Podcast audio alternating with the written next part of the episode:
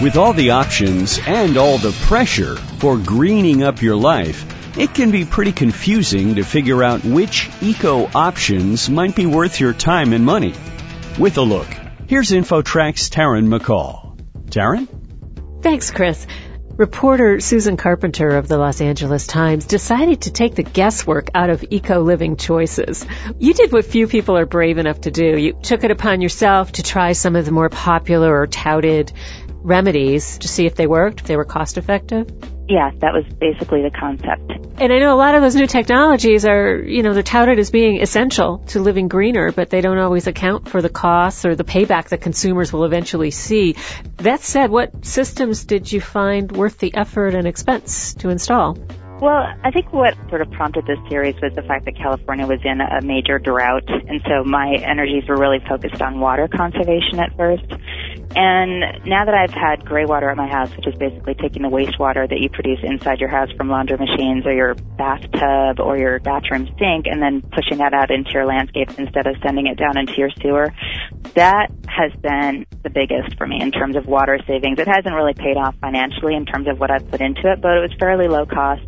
In terms of just the laundry to landscape system that I put in over two years ago, I've saved almost 10,000 gallons of water and that just cost 300 and some dollars to install myself.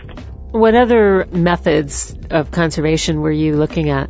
The edible landscaping idea is really exciting to grow your own food, but one thing I don't think a lot of people pay attention to is that if you have a job and if you're also trying to raise a family, which is my situation, it just takes so much time to be able to do that and a lot of resources. And once again, the water issue enters into that picture. So I found that that was not a workable thing for me and the way that I live my life. It isn't cost effective. And what I've since decided to do is just sign up for a community supported agriculture or CSA food box that I get every week. So for 18 bucks, I get a huge box of organic produce that's locally grown.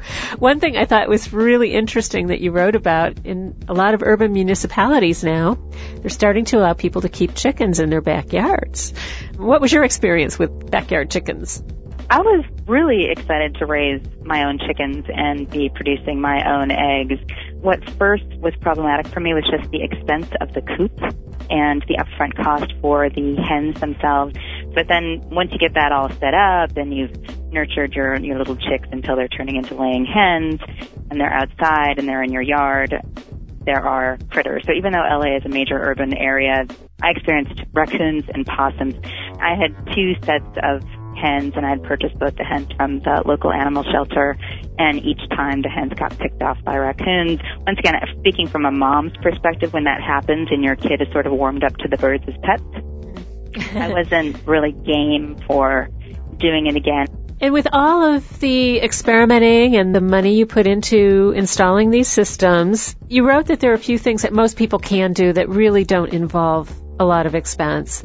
No, they're super simple and totally low cost. I mean, I have solar on my house, but one of the things that you can do is just look for efficiencies, turning off lights when you exit rooms, switching out your incandescent bulbs for CFLs.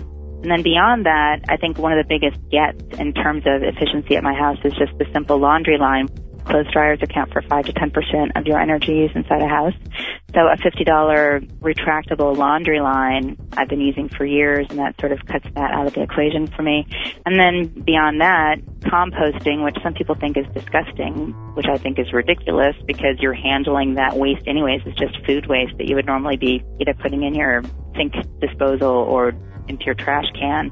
If you just set up a simple system where you have a little collector in your sink and then your composting bin isn't too far of a walk from wherever you keep it outside your door, that reduces an enormous amount of waste. And then just garden variety recycling.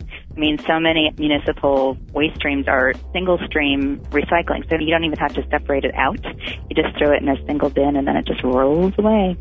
So those to me were the simplest things to do listeners might want to read your article to get some ideas about what they might want to implement in their lives. Where can someone go to find that article? Well, you can just go to latimes.com. Just do a search either on the site for Susan Carpenter or Realist Idealist, which is the name of that column.